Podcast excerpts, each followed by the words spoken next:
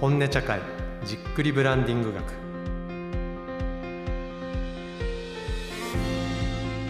この番組は業界や業種を超えて生活者を魅了するブランド作りに本気で挑まれるプロフェッショナルの方々と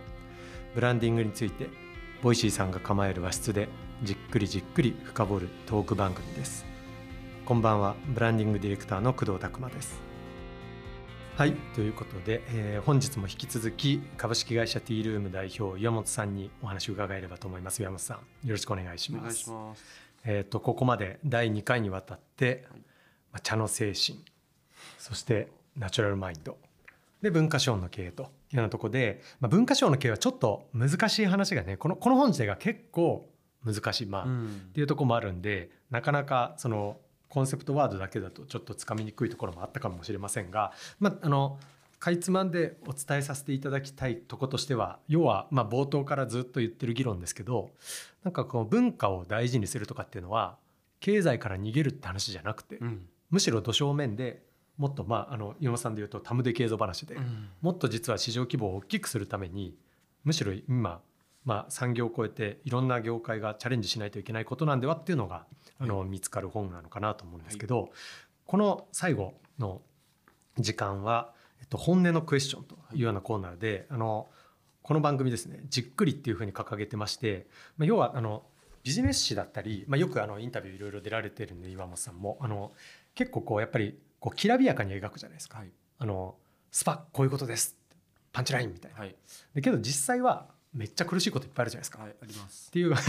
ですよね。っていうことも含みでなんかいろいろ聞きたいなというようなふうに思ってまして、まあ、このリスナーである、まあ、マーケッターの方とか、まあ、クリエイターの方とかそういうようなところに、まあ、ちょっと届くようなヒントが得られればなっていうことでいくつか岩本さんにご質問したいなと思ってます。お願いします。もうかなりもう岩本さんなら答えてくれるだろうということで、まあ、かなり深深々としたすごいもうぶん殴られた感じです。も日本文化というリソースを僕らはどう駆使するべきでしょうかと、あるいは耕すべきでしょうかっていうちょっとボーンと置いてるんですけど、まあ、そもそもなんでこんな問いを立ててるかっていうところで言いますと、まあ、ティールームさんが一番大きくドーンと掲げてるのが、まあ、対立のない優しい世界を目指してっていうようなことを掲げられててであと多分ティールームって聞いて最初イメージするのとちょっと違う事業の中身としては実はその、まあ、ご自身であの物作られたりとかもする一方で多くはそのプロデュースだったりとか、はい。いうような形で、まあ、B2B 事業で手掛けられてたりする部分もあるというようなことで、まあ、ご本人で物を作るっていうこともあればある企業さんが物を作るグローバルと勝負するのをお手伝いしてるっていう立場としてのティールームもあるんだろうなとはいいうふうに思いまして、まあ、日本文化っていうものをどうやってこう使ってうん。いっているのかみたいなところを、まあ、あるいは使うっていうとどうしてもこう一方的に搾取するみたいに聞こえちゃうと思うので、まあ、それだけじゃなくて、まあ、耕すのかみたいなところについてちょっとお話伺えればなと思ってるんですがはい。山本さんどうですか？ああ難しい。問いですよね。いろんな答え方があるっていうかいろんな視点と答え方があると思うんですけど、はい。えっと、日本文化で戦うっていうことって、あの無形資産まで評価するっていうことも、まあうん。えーニアリコール同義だなと思っていて、はいはあのプロダクトだけの有形資産のマーケットってほとんどの市場が飽和状態なんですね。はいはいだけれどもその、えーものが持っている価値それが、えー今まで、まあ、つながれてきた中で、えーまあ、どう、まあ、それがつながれてきたかっていうところのプロセスも含めた、えー無形的な価値を含めた、えーマーケットっていうのは巨大であるという形でそこの、えー解釈のし直しと、えー必要なデータセットの、えー洗い直しっていうのが必要だと思うんですけど、うんうん。それさえあればどのマーケットでももう一回豊かになるんじゃないかなと思ってます。うん。例えばティールームでいうとそれをどういう形で実践してる本当に分かりやすく言うと、えーお茶だけのマーケットはもうものすごいレッドオーシャンです。もうなるほど、まあ、自動販売機にもたくさんありますし、はい、ものすごいレッドオーシャンですしものすごい単価も安いし、うん。ものすごい利益率も低いです。うん。一方で、えー無形資産も含めると例えば、えーインバウンドで、えー新しいどんどんホテルが京都とか東京にも建ってますよね。はいはい、そこのホテルたちってほとんど、えーもうこれ確定演出でうん、えージャパニーズコンセプトルームみたいなの作るんですよ。なんでかっていうと外資のホテルとかで日本にわざわざ参入して、うん。インバウンドで求めてる方々、まあ、求めてることも基本的にはあのジャパニーズ的なものが欲しいっていう、なので作るんですけど、誰も運用もできないし誰も経営層もなんかとりあえず企画屋さんが作ってくれたんだよねって言うんですよ。あ側だけちょっと綺麗で。側だけ。なるほど。でも本来は例えばお茶屋さんもお茶を消費する環境とか、うんお茶をどうやってお出ししたらいいか、うんうんどうやったら心地よく人々がこう動線上動くかみたいな話も含めたもしその周辺の、えデータセットを持ってたりうんうんうん。その知見があったりしたらそのじゃあ T サロンっていう制約条件をあがあった時にそれをどういうふうに活用するとお客様に最上級の体験ができうんうん。その日本茶っていうのをの価値を訴求できるかってところまで別にプロデュースできればうんなるほど。それってまた別の市場になっていくわけじゃないですか。まあ、あのマインドフルネスもそうだし、はいはい。えー禅もそうだし、うんうん。そういった無形の考え方哲学まで含めたあの市場っていうのは巨大であるということはすごく思いますね。えー。データセットにするってまああのなるほどねってきあの思いつつ結構難しそうだなっていうめちゃ難しい一体何をするんだろうっていうのがちょっとイメージ難しいところもあると思うんですけど、具体的にはデータセットに落としていくぞ。無形資産をデータセット化するんだみたいな時ってどんなことをされてるんですか？えっとですね、えーひたすら言語化をしてます。ん。でも言語化をしてしまったら、まあ、一つの概念決まってしまうんで、こぼれ落ちちゃうものもありますよね。ただあのまたあの僕らの社内資料も送りますけど、うんあの言語化も多種多様な言語化をしてます。あそれはなんかすごい面白い話ですね。つまり、まあ、さっきのその文化省の経営もそうですけど割とこう経済資本的に考えるとできるだけシンプルに強くあの早くみたいなことを言われるけどあのそういう無形化資産をあのデータセットにするときは当然データにするには言語化必要だから言語化するんだけど、おっしゃる通りです。けどそこをなんか白みたいなことじゃなくてこの白っていうのはこういうことでただしこういう時は白ではなくグレーに見えるみたいな。なるほどなるほど。注釈がいっぱいついてるんだ例えばそのさっき言ってくれたじゃあ、まあ、ぜ禅でいきましょうか。じゃあ禅を無形資産化して単なるそのさっきのじゃあラグジュアリーなホテルのちょっと和室ですみたいなことではなく、ここではあのちゃんと瞑想っていうことができるんですよみたいな話がセットでついてくる時の無形化資産っていうのは、要は単にその空間があってそのためのなんか手順みたいなのが書かれてるだけじゃなくてなんかいろんなこうアティテュードというかこうこういうふうにあのやっていってねっていうのがいろんな形でこう提示されていくわけなんです。あそうですね、えっと、空間構造と行動様式ってことをおっしゃらないとまた使うんですけど、はいはい。えっと、お茶室も、えっと、うん。構造体の中で、えっと、よ様式が決まっている行動様式が決まっているっていう解釈をするんですね。うん。でそれによって僕らはフェイス性っていうふうに社内だと呼ぶんですけどフェイス性、はい、向き合うっていうことを精神性として獲得するんである。うんうん空間構造と行動様式の組み合わせで社会はハックできるっていう。それは最も茶室の中に知見がこもっているだろう。はいはいはいはい。というふうに解釈をしてる。あのでーなるほど。僕らが構造主義的主義的なソリューションを社会に展開できるのである。っっていう。あそうか。だからティールームさんがやってることっていうのはあくまでその、まあ、ど真ん中茶道なはい。プロジェクトも多分あるはあるんだと思うんですけど、そうじゃなくてあの茶道っていうのが一番密度高くあの誰かをもてなすとか、まあ、それこそ非日常的な内政も体験を。そうですしなるほどなるほど。もてなし。なるほど。一対一の向き合いが内政他者との向き合いが、えーまあ、対話とかコミュニケーション、うんうんうんうん。もてなし。うんうんそれが特定多数になると茶会、うんうんえー物になると見立て、うんうんまあ、いろんな本当にものあのまあ環境人、うんうん自分他者含めてうんうんうん。向き合うってことを構造的にさせてしまううんうん。歴史的な知見がある。うーんなるほど、まあ、例えば、まあ、デザイン業界とかでもよく、まあ、アフォーダンスとか言って、はいはいはい。まあ、こういう形だからこういう手の動きをうんうん。持ってくる、ドアノブはこうやってできているとかいう話ありますけど、まあ、そういうようにあのこの空間でこういう動きを自然としてしまうみたいなうんうんうん。ところの動きを誰よりも把握してるからそうですね。お客さんをこうもてなすとかそうですね。ようなところに動きができてくるおっしゃる通りです。だって昔からだってその国を争ってた、うん。だって今で言うとあのなんだろうな。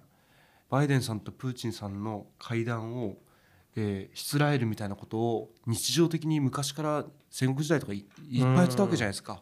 ななぜそれが起きたのかっていう、うん。うんそのなぜとか、うん。茶室のそれこそ頭下げないと入れないにじり口が存在してたり、うんうん。まあ、本当分かりやすいところで言うと、うんうんあのそういうところに多分な知見があるだろうというふうに考えているなるほどなるほど。感じですね。それを、まあ、その茶道のその知見っていうのを生かして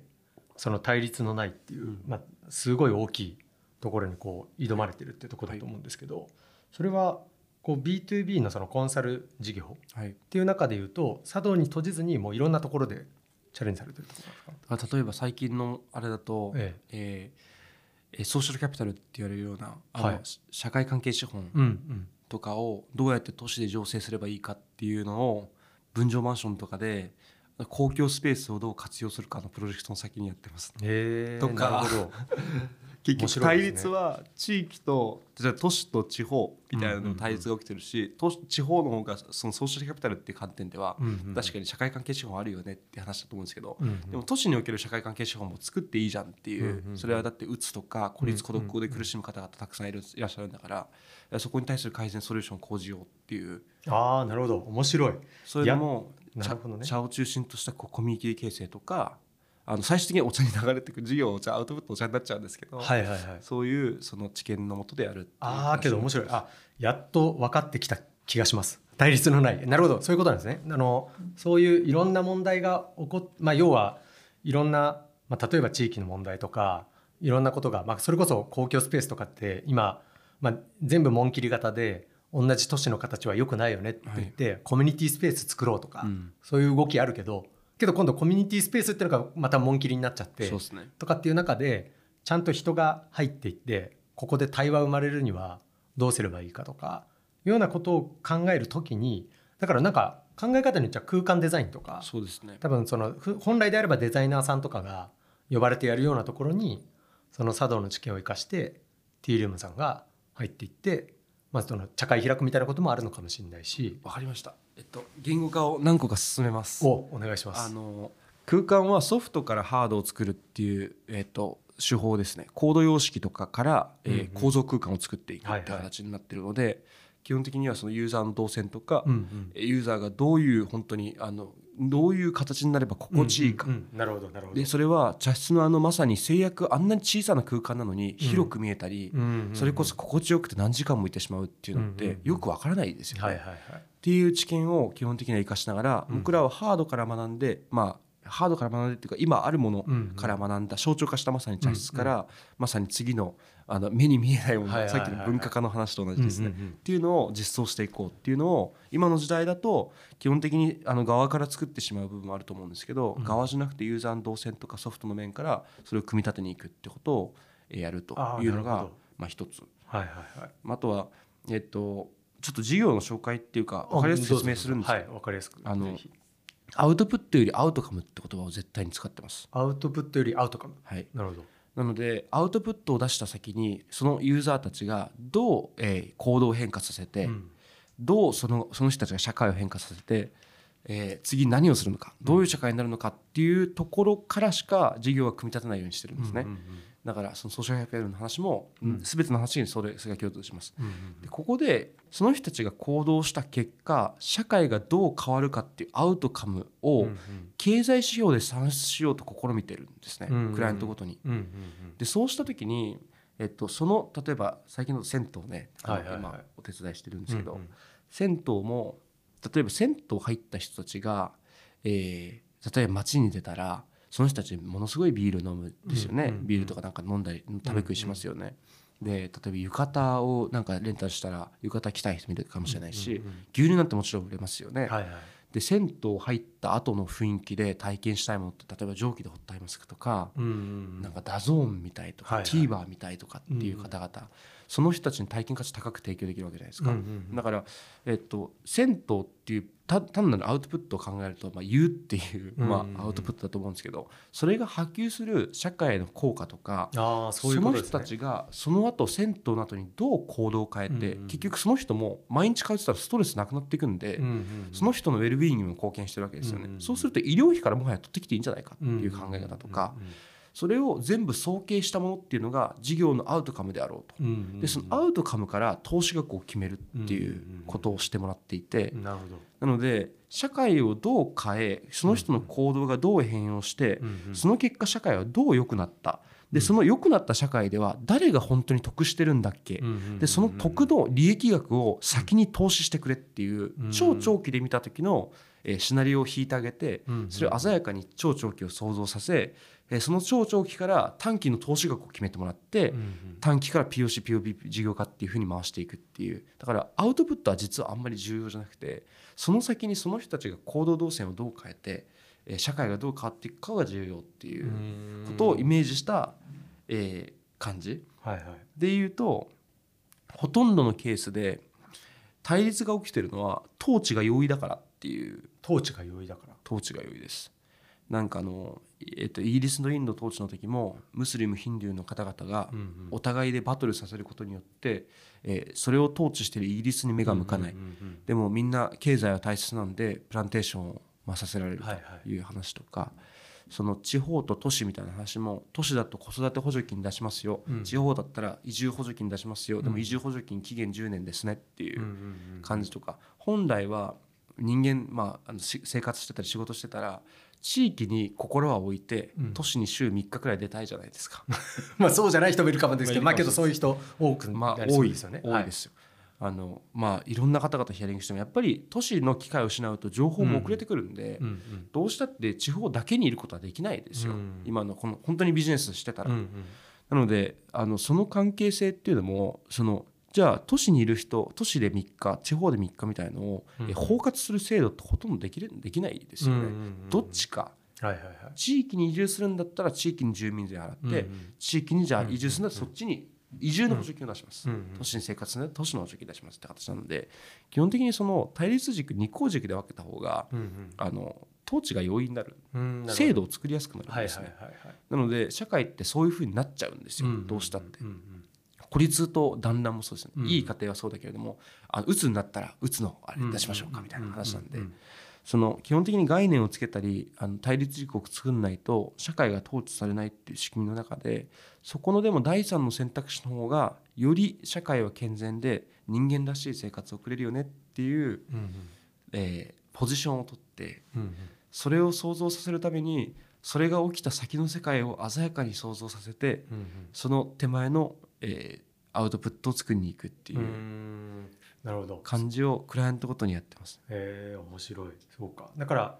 日本文化っていう話であの口火切りましたけど そのここで今おっしゃっていただいたような話ってつまり茶道から始まるそういう人と人との流れだったりとかはいようなことっていうのを、まあ、点で見るんじゃなくて大きい時間帯とか、まあ、あの先ほど東京じゃちょっと時間短い時間しか考えられないみたいな話ありましたけど、まあ、茶道って本当もうずっともう受け継がれてきた長い歴史の中で人との関係どうなのかみたいな、はい。そういった長い時間軸で見た時にどう本当は理想なのかっていう、うん。まあ、銭湯においての短期的に見たらもしかしたらあの、まあ、それこそタム上げるぞみたいな短期的な見方で見ると風呂出た瞬間生ビール用意して、うん。あのもう単価高いもの並べて、もうそこでまず買わせてみたいな。こととかになるけどいやそれだともしかしたらアウトカム考えたらもっと健康的でありたいっていうふうに思わせてその施設だって思わせたら、そもそも入場料をちょっと上げてもいいのかもとか、ような話になるのかもねとかそうですね。なんか違う見方がその時間軸長くするとうん。見えてきて、おっしゃる通りですね。でしかもそれをちゃんと人と人との関係で考えるというか、単にあの単価が高いうん低いとか、あの買いやすい買いにくいとかじゃなくて、うん。人としてよりあの良き方はどっちなのかみたいなことを、まあ、茶道をちゃんとやってる人間からしたら当たり前なんですけどねってポジションでやってるとまあそうですね。なるほど。あとはなるほど、えっと、売上よりも経済効果。うんうんだからあの経済効果ってオリンピックとかの時しか測んないと思うんですけど、うんはいはいはい。企業も経済効果測った方がいいと思うんですよ、ね。あ。それは面白い話ですね。なるほどなるほど。なんかその会社が何の経済の効果を波及効果まで含めて及ぼしてるのか、うんうん。だからそこの割り引いて自分の企業価値はこうであるって発表しても全然間違いじゃないと思っててだってその人たちがそれくらいの規模で社会を変えてるんだからうん。効果を及ぼしてるんだからそこに存在する価値はあるじゃんと。いう形のなんかバリエーションの算定とかもアホみたいだけどなんか作ってもいいのかなっていうふうには思います。うん。なるほど。あけどそれはすごい面白い話ですね。つまりその今日散々日本文化とか文化とかいうような話してきたけどもしかしたら経済資本っていうので言うとまさにそのアウトプットのうん。その金額どうのこうのってなるけおど文化資本って考えたら要はこの先どうなるんだろうってことまで含めるとまさにオリンピックみたいに確かに。一個一個のティールームの経済効果こうだから社会からあった方がいいよねと。ティールーム単体の売り上げもそれは大事だけど、まあ、株主からしたら大事だけどけど株主じゃない人から日本に住んでる人から見てもティールームってやっぱ応援した方がいいよねっていうのは経済効果から考えるべきみたいな、うん確かにそれいい言語化ですね本当に。なるほどね。確かに対になってましたね今完全に。そうですね。なるほど。いやーそういう深い話になるので、なんかね。けどなんかそうですね。なんかその、まあ、この番組じっくり聞くぞっていう話でやってるんですけどなんかその確かにアウ